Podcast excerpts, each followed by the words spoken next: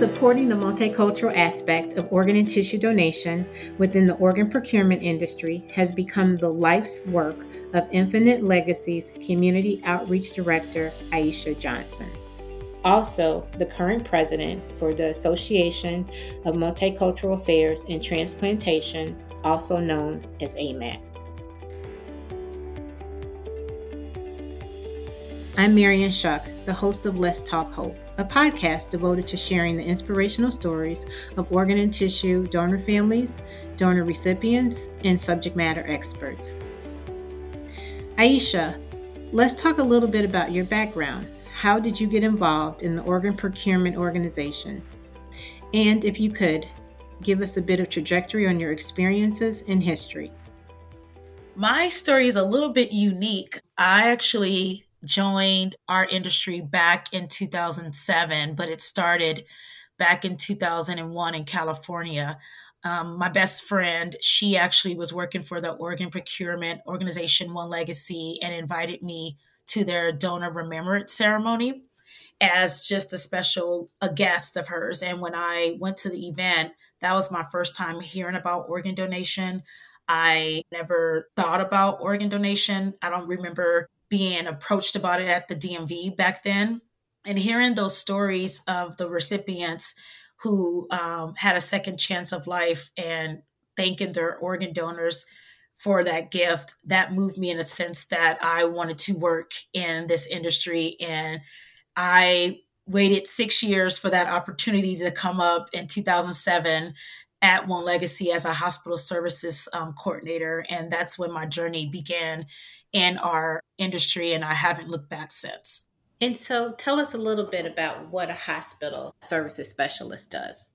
In the organ donation and transplant world, a hospital services coordinator is that um, liaison between each donor hospital that our organ procurement organization works with. So, our job essentially is to build relationships with our hospital administrators, the doctors, the nurses, the key staff, unit staff. We're making sure that policies and procedures are in place. We're doing constant education about organ donation because organ donation doesn't happen every day in a hospital. So we're always that presence. We're the go between. We do a lot of huddles where we're just making sure everyone's on the same page. If a organ donation referral comes in, we're having meetings and we're updating our our internal organ donation staff about what's going on in our hospitals. And we're being what i essentially say that that relationship keeper and making sure that things happen as they should. And if they don't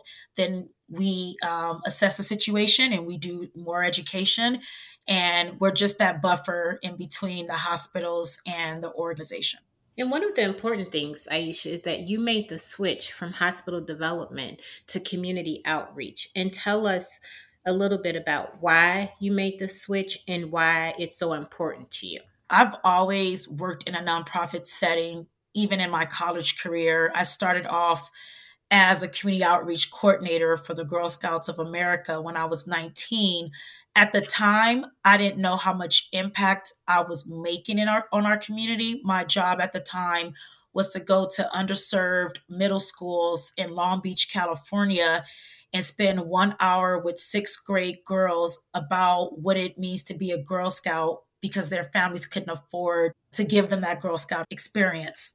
And i look back on that that my career stayed that way until I got into organ donation, but I worked for the American Lung Association as a program coordinator.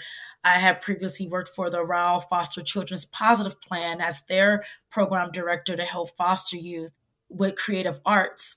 I'm a former foster child, so I've always had that outreach in me. But when I was in hospital services, I am a relationship starter. I love relationships. I love talking to people. It's my thing. But when it clicked that I didn't belong in hospital services anymore, a coworker of mine had reached out to the HD staff and said that she couldn't make an event in Baltimore. Was anybody willing to attend this event? And I said I could. And I was at a community event, and so many Black people were coming up to me at the table and said they wanted to be an organ donor because I was an organ donor and we looked alike. And that's when I was like, whoa, what, you know, like, I don't want you to sign up because I'm an organ donor and I'm a Black woman. And I know there's so many myths and misconceptions about donation in the Black community. But that's when I had my switch. I was like, I belong in the community. I want to educate people properly about the importance of organ, eye, and tissue donation. And two years later, I wrote a new job description and I moved over to community outreach as the first community educator. And so interesting that you say that you are a relationship starter because you are. I met you through our mutual association with AMAT, which is the Association for Multicultural Affairs and Transplantation. But before we go there, I want to talk about your shift from California to Baltimore because there you created and developed the Decision Project, which is a higher level outreach to particularly Black folks who, as you just mentioned, have a lot of myths and misconceptions around organ and tissue donation and, you know, how they participate, how they advocate. So we met through AMAT but you created the Decision Project, and you were one of the first people to really embrace it throughout the organ and tissue donation industry and to say, here, here's something that we have to give back to communities. And can you tell us just a little bit how you made that shift from California to Baltimore and a little bit about the Decision Project? Great question. How I made that shift moving from um, California to Baltimore I knew California wasn't for me as far as seeing more black and brown people in um, executive positions and just more of leadership roles. And when i used to visit the east coast i would see so many movers and shakers and so much culture and i knew i had to leave. Three months of doing some research and uh, applying for jobs i got hired at living legacy foundation at the time and making that shift from being a hospital services coordinator to an in-house coordinator to community outreach. My first year being that community educator i used to work with the motor vehicle departments the high schools our workplace partners and then if i needed to be out in the community i'll, I'll do that. And this is when i knew our community outreach wasn't the way i would hope it to be. We were at an event and we were sponsoring um, the Frederick Keys. It's a D level baseball team, really popular in Frederick, Maryland. And they had their Donate Life Day. The team were wearing their Donate Life jerseys. And I was sitting at the table with my brochures. And every single person who came to my table showed me their heart. Everybody got it. Everybody supported organ donation. And I was sitting here why am I here? This community obviously gets it. They're supportive, they are donors. I'm not supposed to be here. And I knew I needed to do something different. Fast forward to the management position coming open, talked to some of my mentors, and got the job. The first thing I did when I became the manager of our department was to reevaluate how we were doing our outreach. I felt that we were being reactive where we were waiting for organizations to reach out to us to do a health fair or in service and we weren't being proactive.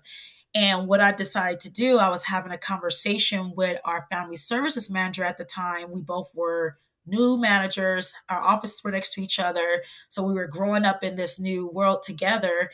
And I sat and talked to her, and she was like, you know, let's pull some data. And that's exactly what we did. I ended up pulling all of our donor um, registrations in the state of Maryland. So, how many people who were signing up to be organ donors. And I noticed a particular zip code in Baltimore City, 21215, and that neighborhood is called Park Heights. They had the lowest amount of people um, signing up to be organ donors. Okay, we can start there, right? But it got even better as far as data, and not better in the sense of um, what we do my other coworker, she was the manager of HS at the time. I was telling her about this idea, and she was like, "Oh, you want to look at this report I pulled from UNOS?" I actually asked them to pull the wait list by our hospitals, and Sinai Hospital in Baltimore is in two one two one five. They have the highest amount of people waiting for a transplant in Maryland in that one zip code, and that's when I knew something wasn't right here you are, you have the same zip code with people saying no to donation, they're saying no at the hospital, yet they need a transplant the most. And that's how the Decision Project was born. It basically told me we have to be in this community, we have to talk to the right people, and we have to figure out what's going on. And that's the start of it. It was a process on how we got to where we are with the Decision Project. And where are you now with the Decision Project? What what's been some of your biggest outcomes? The biggest outcomes with the Decision Project has been our, our increase in um, donor registrations, our increase in authorizations, and our public trust. And when we started in 2016, we pulled the data before. So it was 2015 was the data we were looking at. 9% of people in 21215 were designated donors. Five years later, when we pulled that same data, we have had over a 500% increase. At that time, 41% of people at the hospital were saying yes to organ donation from 21215. Five years later, it increased to 71%. And we also know that we can't say TDP was the entire thing on why it um, increased that way, but I do know that the Decision Project had some impact because we branded ourselves in that community for five years with the Decision Project. What our number one goal was to listen to that community on what they needed through focus groups. They told us they were living in a place that's a food desert, a food swamp. They had food insecurities, high violence. They wanted to get their kids off the street after school. We sent them to camps. We got a grant with the Maryland Food Bank to help with these food insecurities. We did more gospel fest and more education in 21215. And I think they trusted us because the focus groups had told us that they knew who Living Legacy were at the time more than they knew who a hospital in their community was. So we knew that worked and we wanted to brand it and keep it going and start looking at other zip codes throughout our service area. And Ieesha, can you tell us a little bit in the grand scheme of things? Why is it so important to drill down into the data and to really go into these communities and help them advocate for themselves as we talk about organ and tissue donation. You talk about they had the highest need, but yet they registered the least. I think the data is important because it's one of the driving factors that we can nest in. And I feel like a lot of communities are overlooked when we don't look at data, right? For instance, during COVID, when we the pandemic first hit, 21215 had the highest rates of COVID and deaths. And it, it, that that just shows me that this community in Baltimore City doesn't have the resources that they, they need. And so when you look at data and the data is changing ever every day, right? Like it increases one year and then we may see some decreases in the same zip code, but we shouldn't give up on it. And I think when we're looking at our organizations and we want to increase trust designation rates, organ donations in general, we need to go by the data because if we don't, we're missing out on those communities that don't have a voice. And I think that gets missed if we're not looking hard at our numbers.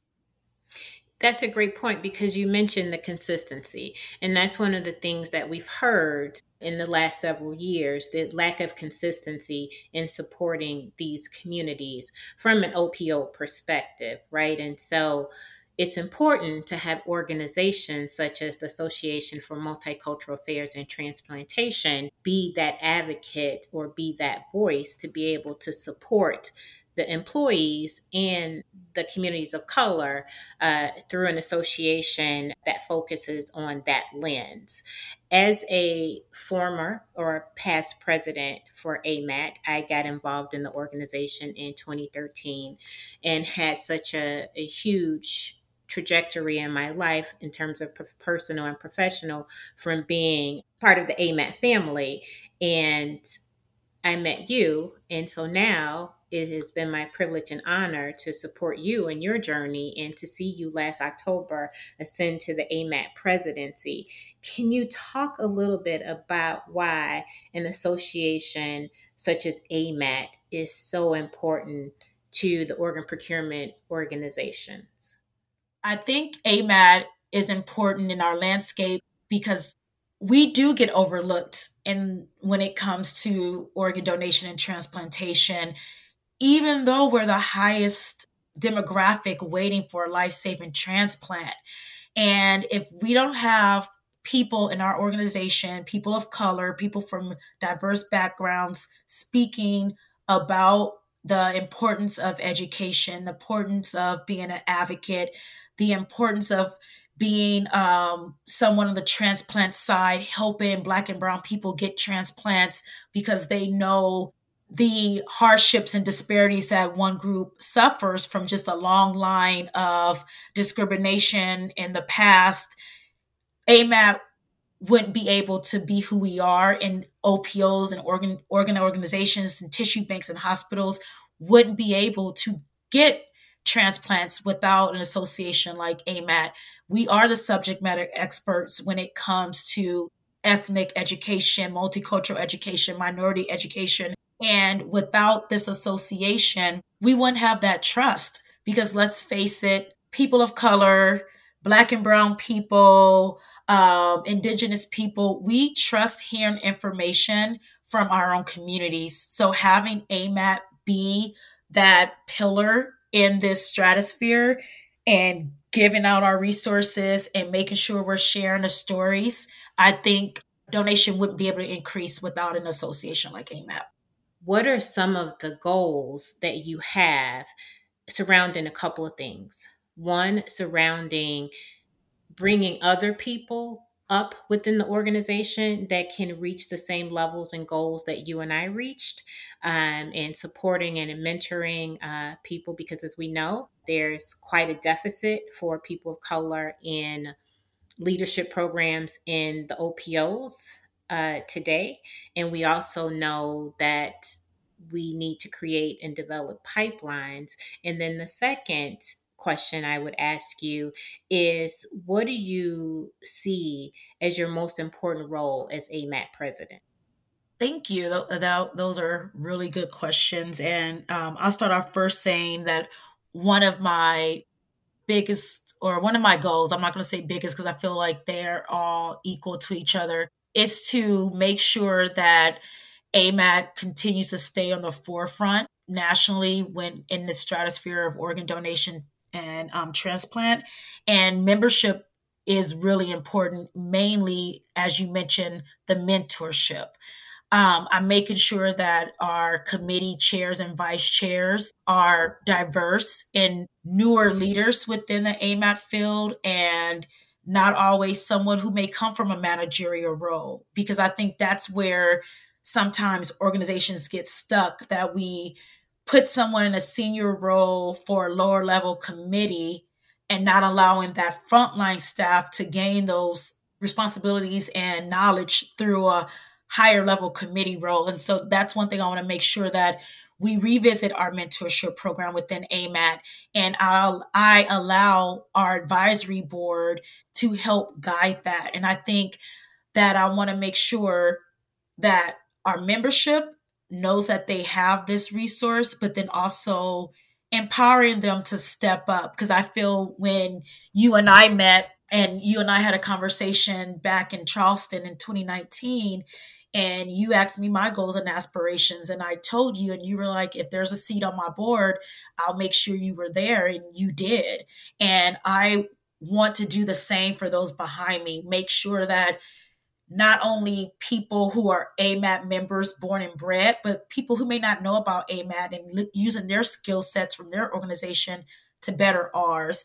And so I do hope that we revamp our membership uh, mentor membership program and then we make sure that we have mentors who has that knowledge because i don't believe everybody can be a mentor and i think we got to match the right mentors with the mentees and then your second question um, what does it mean for me to be you know amat president i think for me i'm here to show my colleagues that have been in this field for years and newly in this field that they can be the next AMAT president. Um, I want to make sure that they understand that we also have to do some of the work to make sure that we get into different positions and that it may not have to be in your organization.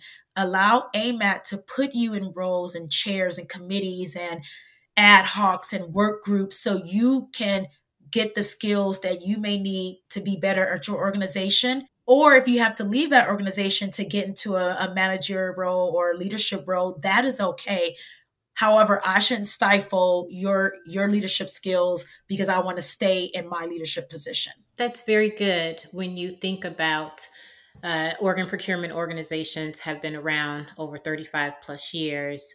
It's typically been the same old status quo at the top and that really hasn't changed in 35 years. And as we talk about this, I'm not sure if leadership from OPOs will listen to this, but I know that we have an audience of people who are in the industry who will listen. And so, what would you have them take back to their leadership about AMAT and about really?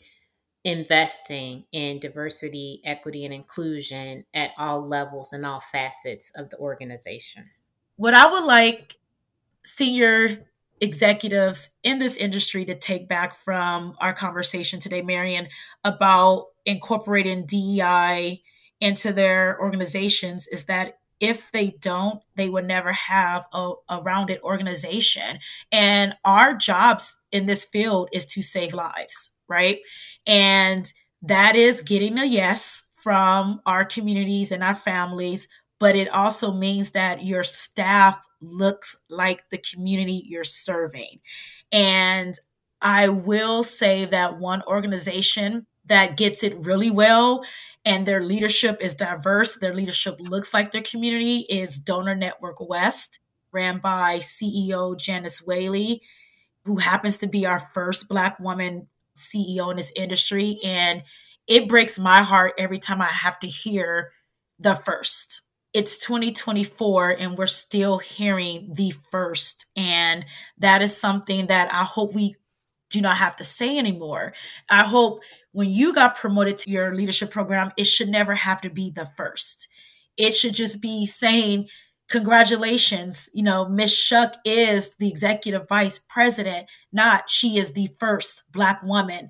And I feel if we don't embrace this as a whole and get back on that train we were back in 2020 after George Floyd's death when everybody was embracing some sort of DEI and it's falling off the radar nationally on a leadership scale. I just read that in Harvard Business Review that we're going to go backwards and we're going to find ourselves wondering why that wait list is getting higher with the need of more black and brown people because the mistrust is going to die out and people are going to start saying no if we don't look like the communities we're serving.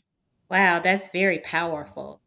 And so apropos for this time, as you mentioned, you know, DEI was at the height during George Floyd.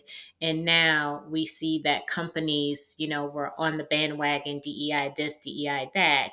But now as we take a step back and organizations take a step back and don't realize that it's so important, I think organizations such as AMAT in especially under your leadership, have the opportunity to really keep us at the forefront of diversity, equity, inclusion, and belonging because we want to make sure people feel like they belong where they are. They belong in the organ and tissue donation space, and they should feel belonging as they advocate for themselves to either be uh, recipients or if they experience a tragedy as a donor family, that they advocate for themselves. And so I thank you for that powerful statement.